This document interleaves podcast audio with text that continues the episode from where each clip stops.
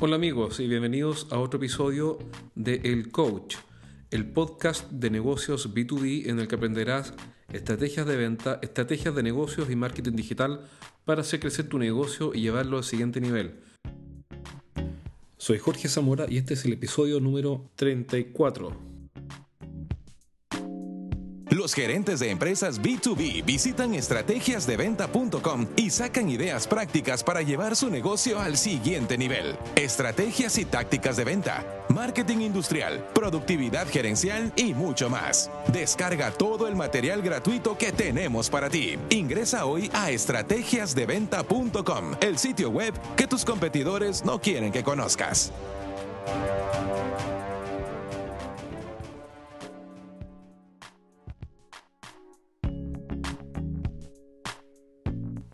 Hola amigos, ¿cómo están? Programa número 34, por fin. Increíble, ya pasamos los 30, algo que se veía súper difícil. Y les quiero contar cuál es la clave para comenzar un podcast o comenzar una actividad de marketing. El secreto es uno solo, se lo voy a contar, pero siempre y cuando quede entre nosotros. Ese secreto es sencillamente comenzar. Sí, comenzar. Lo importante es partir, comenzar, dar los primeros pasos y después pulir la técnica seguir el camino del artesano que va puliendo su técnica hasta que va consiguiendo algo extraordinario. Pero no puedes pulir ni mejorar ni optimizar lo que no comienzas. Entonces, siempre la clave al final es partir. Lo importante es partir y vamos en el episodio 34. Me parece increíble, tenemos más de 14.000 auditores que todos los meses nos escuchan, así que a cada uno de ustedes les agradezco sinceramente que se den el tiempo para escucharme y también escuchar los entrevistados que tenemos. Tuvimos hace unos días a Pedro de Vicente con el tema de LinkedIn, exprimiendo linkedin.com, es un sitio web extraordinario donde Pedro enseña un montón de cosas interesantes para vender más, especialmente para los negocios B2B o de productos y servicios industriales, así que calza perfecto con nuestro podcast. Y pronto lo vamos a tener de vuelta. Hoy día está de vacaciones, llega el 24. Así que le pedí que el mismo 24 retomemos o por lo menos agendemos el próximo capítulo. Así que va a estar interesante. Vamos a aprender ahora el paso a paso para que una pyme o una empresa mediana comience a hacer sus negocios, eh, a potenciar sus negocios B2B con LinkedIn sin tener que pagarle 500 mil dólares a una agencia de publicidad que por lo demás probablemente no sepa qué hacer.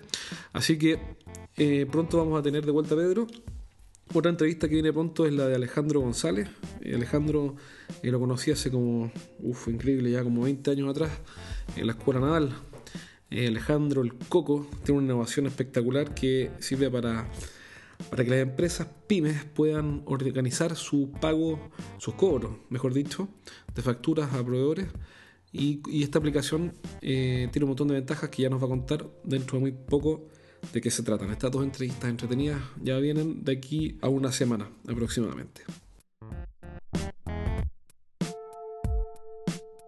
Hoy día les quiero contar eh, una lección que aprendí y que aprendí con golpes. Y es, la, es una distinción que hay que hacer sobre dos funciones esenciales que tenemos todos los gerentes, todos los gerentes generales o gerentes de área, especialmente quienes son dueños de su empresa y por supuesto, bueno, cualquier gerente comercial y es la distinción entre la función de prospección y la función de producción.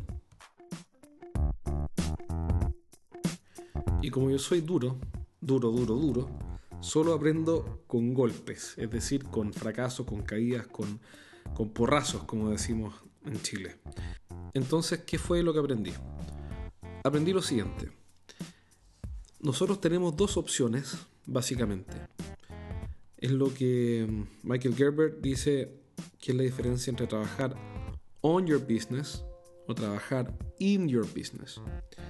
Es decir, eh, trabajar en hacer crecer el negocio, en expandir el negocio, o trabajar dentro del negocio haciendo el trabajo, haciendo la operación.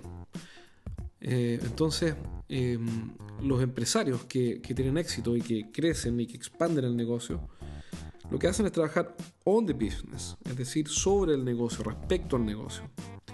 Pero no hacerlo, es decir, eh, si uno tiene una panadería, el error sería hacer el pan. Lo correcto sería hacer el negocio de la panadería. Es decir, buscar eh, cómo bajar los costos, aumentar la producción, buscar nuevos canales de venta, canales de distribución, alianzas, partners, promociones, etcétera, para poder aumentar el negocio y no estar al lado del horno haciendo el pan. Ahora, es fácil decirlo, pero también es fácil caer en el día a día en el error de dedicarse a hacer el negocio o work in the business. Es lo que se llama la función de producción. Entonces, básicamente tenemos dos alternativas. O nos dedicamos a la función, o nos enfocamos, mejor dicho, a la función de prospección, es decir, de, como dice Michael Gerber, de, de hacer crecer, expandir, aumentar el negocio, o le damos foco a la función de producción, que es hacer el negocio, generar la entrega, incluso coordinar las entregas, coordinar la operación, en el sentido de, estar metido dentro de esta especie de rueda de hámster, esta hamster wheel, donde nos salimos y estamos todo el tiempo haciendo y entregándole el servicio o los productos a los clientes a los cuales le vendimos. Entonces, ¿cuál es el punto? El punto es que a mí me pasó, así que cuento una historia personal, cuento un pequeño fracaso.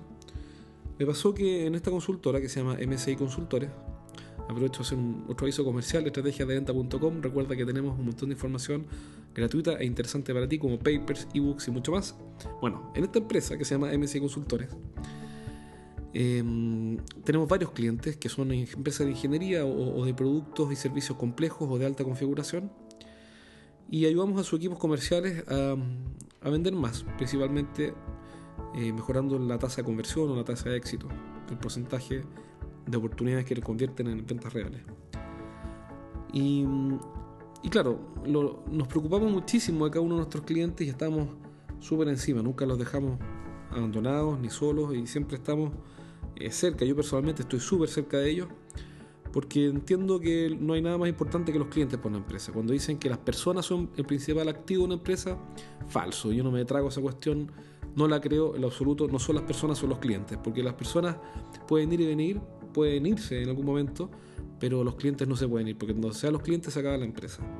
Así que yo sé que no es políticamente correcto, pero yo no me trago el cuento de que las personas son lo más importante, no, los clientes son lo más importante, porque ahí es donde nosotros eh, podemos hacer el negocio, es donde el negocio existe. Entonces, de hecho, el principal activo de una empresa es la relación con los clientes, no las personas. Que son importantes las personas, sí, pero es otra historia. El punto es que y bueno, y para eso hay otros podcasts de recursos humanos, etcétera. Si los recomiendo, búsquenlos, pueden entretenerse bastante con eso. Aquí vamos a hablar de negocios. Entonces, ¿cuál es el punto? El punto es que estuve cerca de estos clientes siempre, eh, súper metido eh, en el día a día, asegurando las entregas de cabeza, asegurando las entregas, las entregas de servicio, me refiero.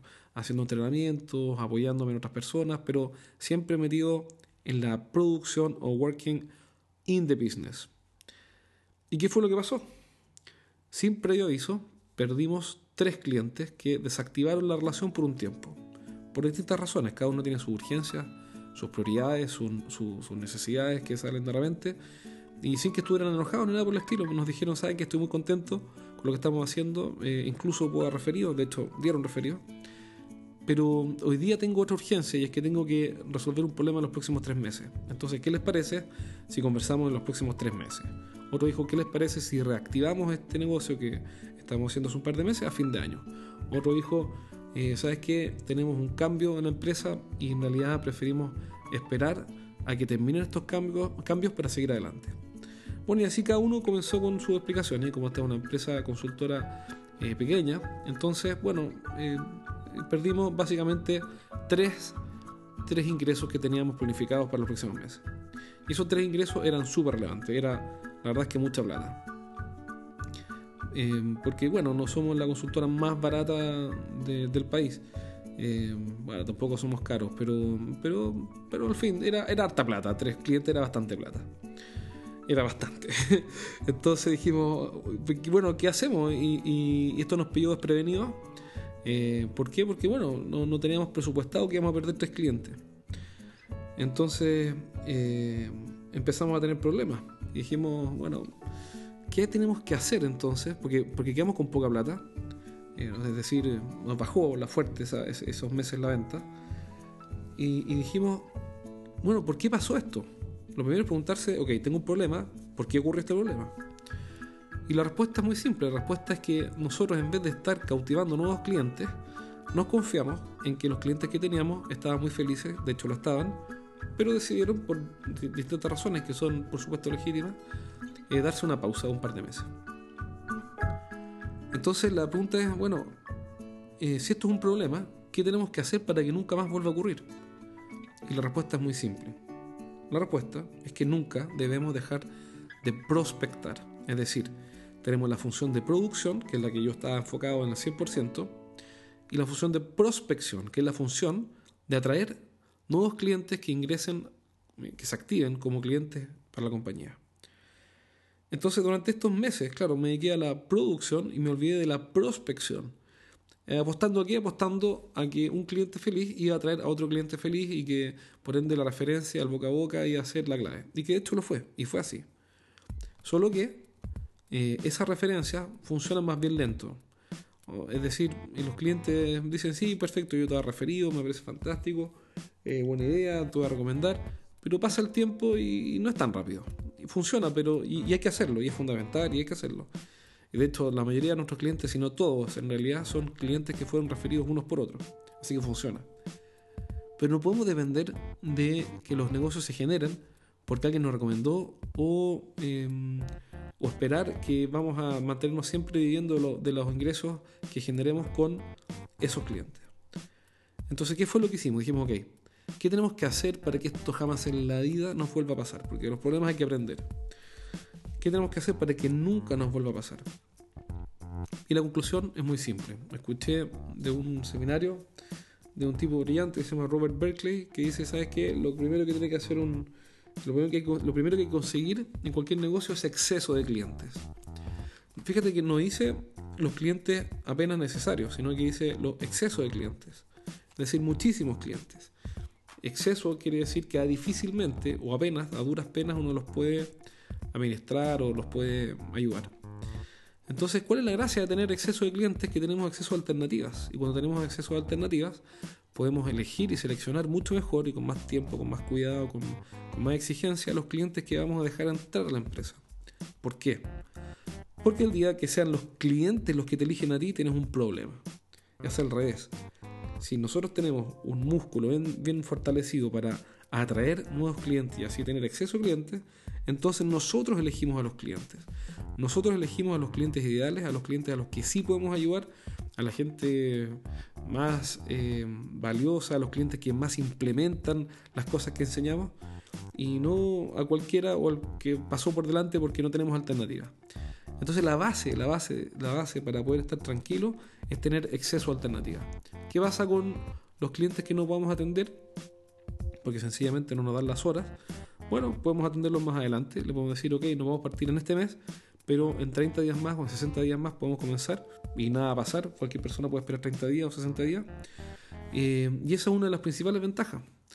Entonces, eh, el punto es que es más, es, más es más tranquilizador administrar el exceso que administrar la escasez.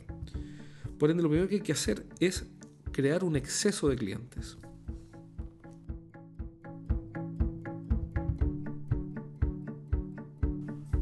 ahora que estamos de acuerdo en, que tenemos que enfocarnos en expandir el negocio, como responsables del negocio tenemos que enfocarnos en eso, en hacerlo crecer, en expandirlo, working on the business, para, para asegurar el crecimiento y la permanencia y el desarrollo de la empresa, la pregunta es, ¿cómo lograrlo?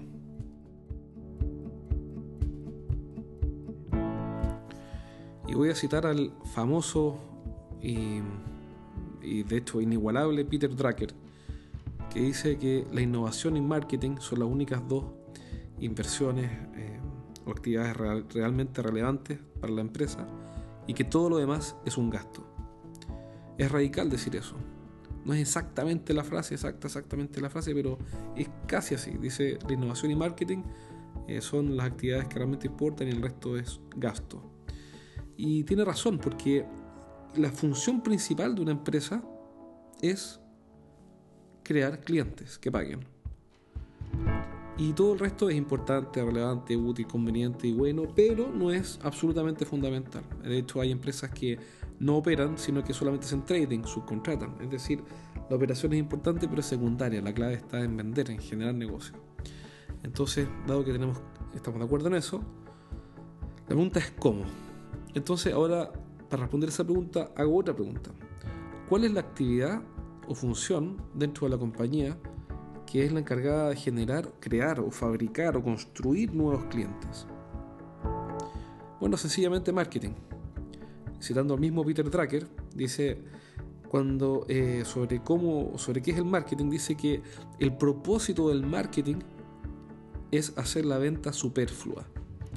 El propósito del marketing es hacer la venta superflua. ¿Qué quiere decir esto? No quiere decir que el propósito del marketing es eliminar la venta, sino que el mundo ideal, el óptimo teórico, es que el marketing sea tan bueno que nos atraiga y nos entregue clientes preentusiasmados, precalificados, presegmentados, premotivados, preeducados, que quieren o están altamente convencidos o muy convencidos de comprar nuestro producto o nuestro servicio. ¿Para qué? Para que la función de venta sea superflua en términos de que no dependamos del talento individual del ejecutivo de ventas. Yo sé que es paradójico porque todo el tiempo entrenamos equipos de ejecutivos de ventas, sí, es cierto. Nos dedicamos a eso gran parte del tiempo. Pero el mundo ideal, el mundo ideal es que no dependamos del talento individual, sino que, eh, sino que marketing genere propuestas de valor tan atractivas y tan interesantes, también comunicadas y también dirigidas, que llegan a nosotros clientes casi listos para comprar. Ese es el mundo ideal, para que el peor de los vendedores pueda tener éxito en una venta que ya viene cocinada, por decirlo de alguna forma. Entonces ya tenemos claro cuál es el rol de marketing. Es crear clientes, atraer a los mejores clientes y los malos clientes, la recomendación siempre es ser generoso y entregárselos a la competencia. Entonces el, marketing lo que tiene que hacer es traernos clientes, levantar oportunidades reales de clientes reales dispuestos a comprar.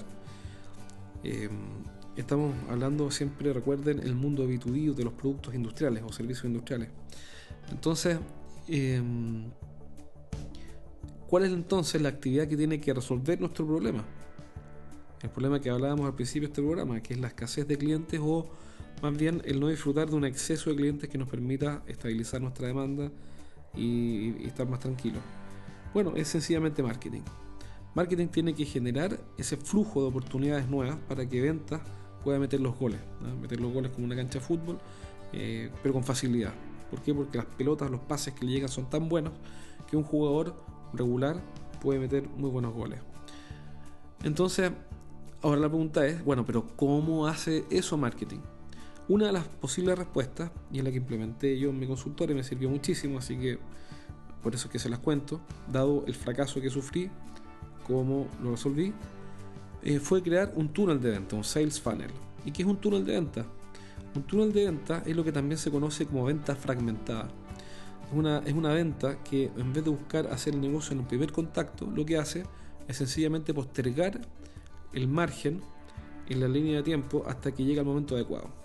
Por ejemplo, supongamos que me acerco, supongamos que, que tú, tú mismo te acercas a una mujer que conoces en un cumpleaños de un amigo. Y vamos a asumir que te llama Francisco y te acercas y le dices, hola, soy Francisco, ¿te gustaría casarte conmigo? Lo más probable, salvo una loca que siempre puede haber o un loco que siempre puede haber, en el caso de una mujer, eh, es que esa persona salga corriendo, porque nadie está dispuesto a, asumir ese costo en el primer contacto. Bueno, en las ventas es lo mismo, en la venta fragmentada o en los túneles de ventas es exactamente lo mismo. ¿Qué es lo, qué es lo, que, qué es lo que hacemos? Buscamos un generador de lead o un generador de oportunidad, que es un producto autoliquidable o de fácil compra, donde el cliente percibe muchísimo valor o un mínimo costo. ¿Cuál es la gracia de que perciba muchísimo valor o un mínimo costo? Es que puede convertir rápidamente un desconocido en conocido.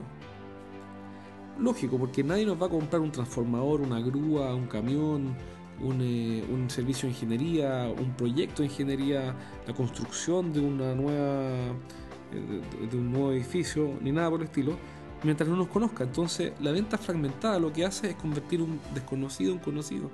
Entonces, el primer objetivo del marketing no es vender en este concepto de túneles de venta, sino que convertir un desconocido en conocido. Y después de que convirtió un desconocido en conocido, entonces, con poca fricción, eh, puede convertir un conocido en cliente. Fíjate que es distinto el acercamiento de decir, no, lo primero que tiene que hacer es convertir un desconocido en cliente. Es más orgánico, es más natural y va más alineado a la psicología del ser humano que convierta un desconocido en conocido y después un conocido en cliente. Entonces, la pregunta ahora es cómo sistematizamos esto, cómo lo funcionalizamos o cómo le damos una continuidad para que una vez que comience a funcionar no se detenga. Bueno, ahí recién entran las herramientas. Es decir, la lógica es eh, tener una propuesta de valor súper atractiva para que los clientes se interesen en hacer negocios con nosotros. Y una vez que se interesan en hacer negocios con nosotros, entonces eh, eh, nosotros en el primer contacto lo que hacemos es generar la relación para después vender.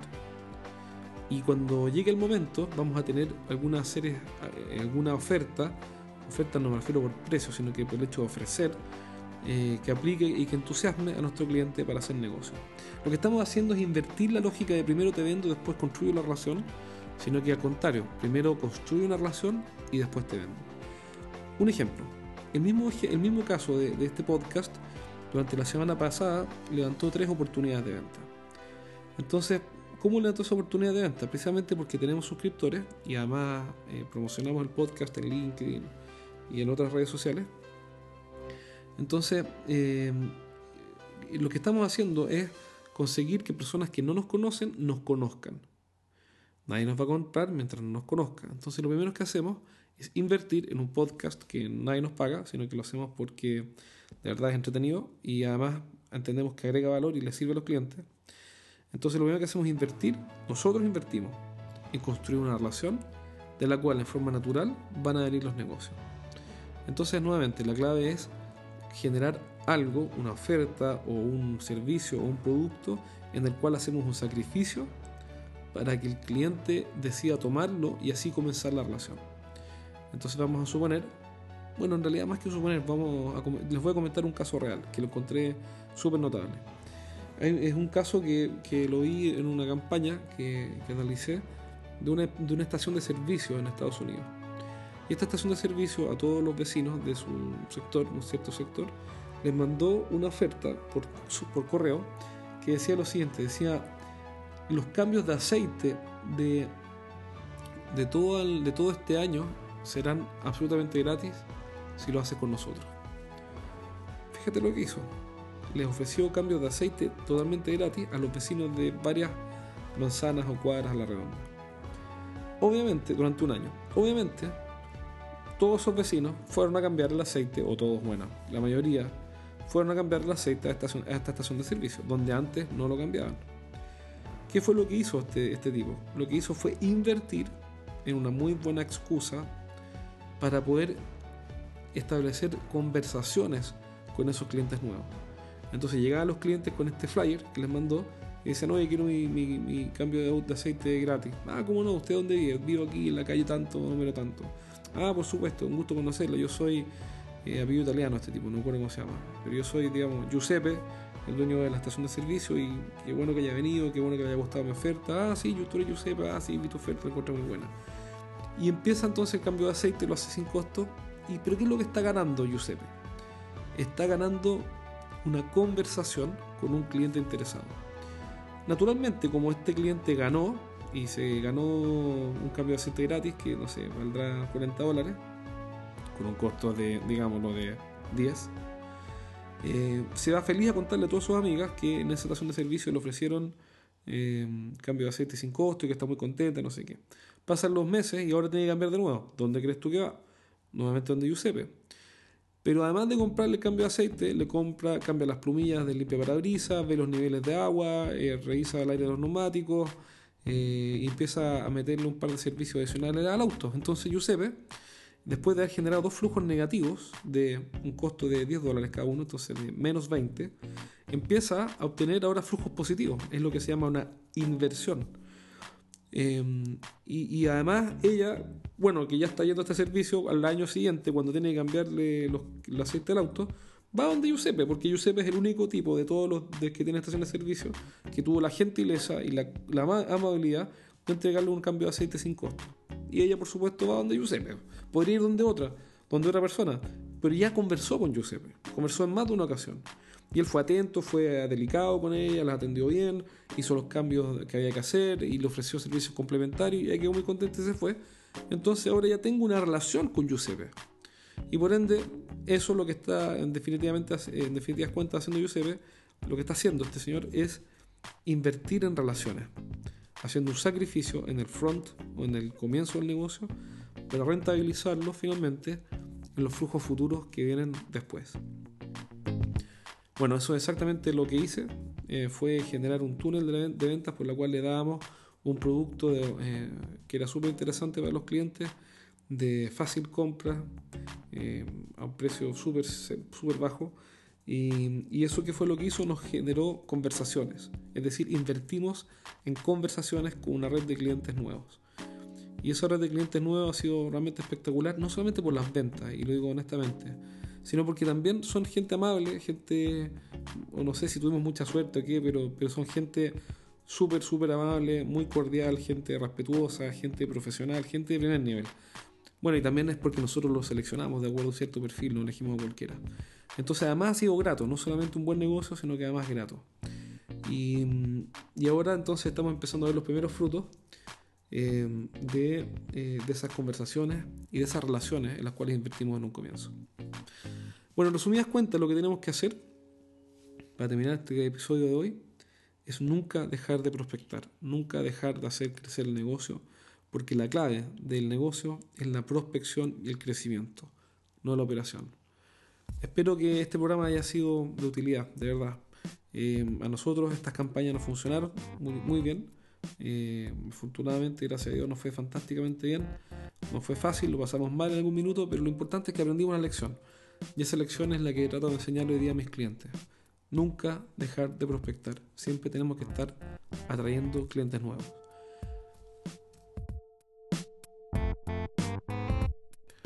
Bueno amigos, esto fue todo por hoy. Este fue el episodio número 34 de El Coach. Eh, si quieres encontrar un montón de información útil para descargar, entra a estrategiasdeventa.com. Y antes que se me olvide, acabo de publicar mi primer libro, se llama Los 7 pecados de los ejecutivos de venta, cómo vender más dejando de cometer errores. Lo puedes comprar directamente en estrategiasdeventa.com slash libros. estrategiasdeventa.com slash libros.